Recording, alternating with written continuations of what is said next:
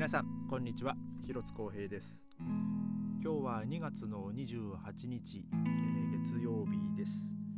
えー、今日でねほんと2月最終日ということで、えー、もう早いもので、えもう明日から3月ということでもう今年もねあのまあこういう考え方する人はいるかどうかわからないですけどあもう今年も6分の1が、え終わりましたね。えそのまあ来月の話をしちゃうとあれなんですけどまあ今ね6分の11年のうち6分の1が終わったんですけど、えー、来月、まあ、3月末はになるとですねほんと4月に入ると、えー、まあ1年の4分の1が終わるっていうですねこの1ヶ月の間にその6分の1が4分の1になるっていうね、えー、なんかちょっとはって思うかもしれないですけどでも言われてみたらそうだなっていうね僕前にね誰かに言われてねそう思ったんですけどあのー、なんかね僕もなんかそのあなんか日本にいた時になんかラジオで聞いたのかな確か、えー、なんかその時はですねあの1月の15日とか16日のラジオの放送を確か車で聞きながら聞いてたんですけどそしたらもう早いもので今年も24分の1が終わりましたって言われてですねえ何言ってんだこの人と思ったけどあよくよく考えたらそういうことかと。えなんかそのことがあってからねなんか僕もなんかちょっとそういう風になんか計算するようになっちゃいまして、ねえー、まあ、ちょっとね変な癖なんですけども、ね、もうほんと早いもんで明日から3月ということでですね、えー、3月ということで、えー、僕のですねバイクが一応明日から乗れるんですけど、えー、ここに来てですねあの今ベルリン、まあ、ちょっと夜なんですけどあの気温がマイナス1度になってましてなんかここ数日、ね、天気は良かったんですけどね、えーまあ、今日も昼間天気は良かったんですけど結構ね気温は、まあ、夕方に結構また下がりましてもともとね今日最低気温はもっとマイナスの予報だったんでで今週1週間ぐらいは最低気温がマイナス。で一応週末になんかこう雨マークがついてまして。でまあ僕バイクはですねその家から、まあ、ちょっとこうバスとか乗り継いで えー、まあ、まあ大体、まあ、30分とか40分ぐらい バス、ね、公共交通機関を使うと、まあ、ほんとそんぐらいかかるところに、ね、ガレージをねあの共同で借りてて、えー、まあ、そこに入れてるんですけどまあちょっとね今週末取りに行くのもちょっと厳しいかなっていう感じですねだからまあとりあえず、ま、3月明日からバイク、まあ、保険がね明日から始まるんですけどあの乗れるようになるんですけどまあ実際ね乗るのはちょっとまああと1週間2週間、まあ、先かなっていう、え、感じですね。えー、でまあ今日はですね僕はあのトロンボーンのレッスンしにまたねあの学校に行ってきて、えー、まあ今日僕がその学校着いた時間はちょうどお休みあの休み時間の、えー、間だったんですけど もう学校入ったらですねなんか子供たちがですね、まあ、そのウクライナとロシアの、ね、戦争の話もなんかちょっとしてる子供がいましたね。まあ、多分えー、その子の親の受け売りというか親が言ってたことをなんかその自分のね知った側のように、えー、なんかその友達にロシアはねこれに対してこう不安があるからどうのこうのとかね、なんか、え男の子がなんか説明してましたよね。えまあ今日はねまたそのその話しちゃうとね、まあ、ちょっとまあ暗くなっちゃうんで、えちょっと今日はまたあの別のお話をしようかなと、え思ってます。まあ、実はまあその 先日か、えー、ちょっと話しようかなと思ったんですけど結局その、ね、戦争の話しちゃったんですけど、えー、実はまあ僕はですねあの腕時計をあのスイスのブランドのあのスウォッチっていうのをま使ってましてまあもあの、妻がね、あの、お誕生日プレゼントであのくれたものなんですよ。でまあその前にも妻があの僕に腕時計をプレゼントしてくれたことがありましてまあでもそれはほんと10年 10年とか11年ぐらい前だったんじゃないですかね。まあそれまではですね、まあ、僕一応あのまあちょっと遡るとあの高校生の時ぐらいまでは腕時計をしてたんですよ。えーまあ、最初に腕時計をするようになったのはやっぱ中学校入ってからですね。えー、で、まあ、中学校高校と、まあ、腕時計をするようになって、えー、でも大学入ったらですねなんかもうほんと携帯電話が時計代わりっていう感じだったんですけどで、まあ、大学卒業して、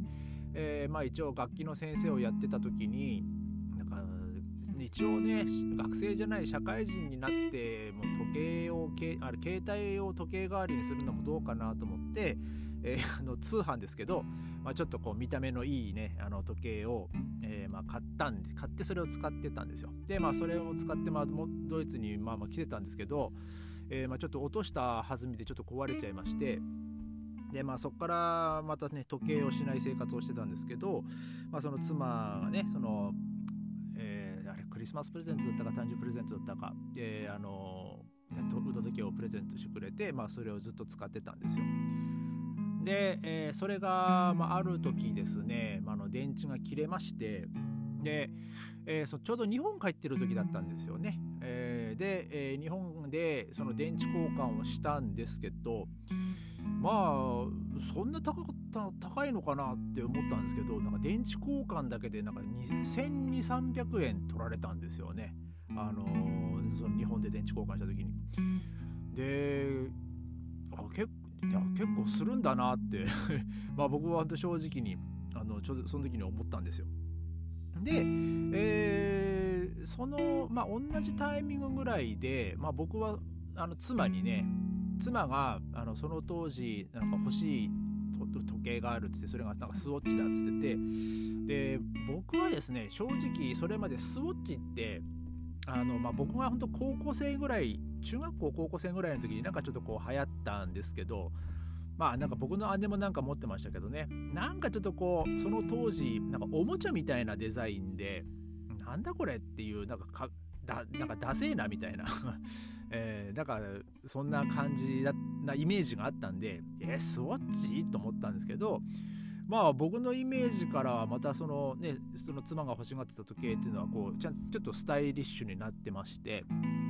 ああスウォッチってこういう時計もあるんだってまあ僕その時初めて知ったんですよね。だからまあ僕がその高校生ぐらいの時になんかそのその当時流行ってるものとかやっぱこう雑誌に特集とか載るじゃないですか。でまあそれでこうスウォッチ特集みたいなのあったんですけどなんかそのカラフルでなんかもうプラスチックみたいなボディで、まあ、軽いんでしょうけどなんかほんと子供っぽいデザインみたいな感じだったんでなんだこれっていう感じで、まあ、僕はこんなんいらねえやと思ってたんですけど だからその僕のスウォッチの最初のイメージってそれだったんであんまりこうスウォッチに対していいイメージはなかったんですけどでまあその妻にねあの最初にあの買ってあげたそのスウォッチで、まあ、僕のその頭僕の中のスウォッチのイメージっていうのが結構まあ変わりまして。でですねまあそのまたねその妻から誕生日にあのまあ時計新しい時計かあのあげるって言われてでじゃあ俺もちょっとスウォッチにしてみようかなと。で、えー、僕が今使ってるスウォッチをあのあのベルリンにねあのスウォッチのお店があるんであのそこで、えー、その選んでですねあのプレゼントしてもらったんですよ。で、えー、今まあ僕はもっとスウォッチいいなって思ってまして、ま、っていうのはですね、まあ、まず第一にまあ今スウォッチのデザインもなかなかこうまあ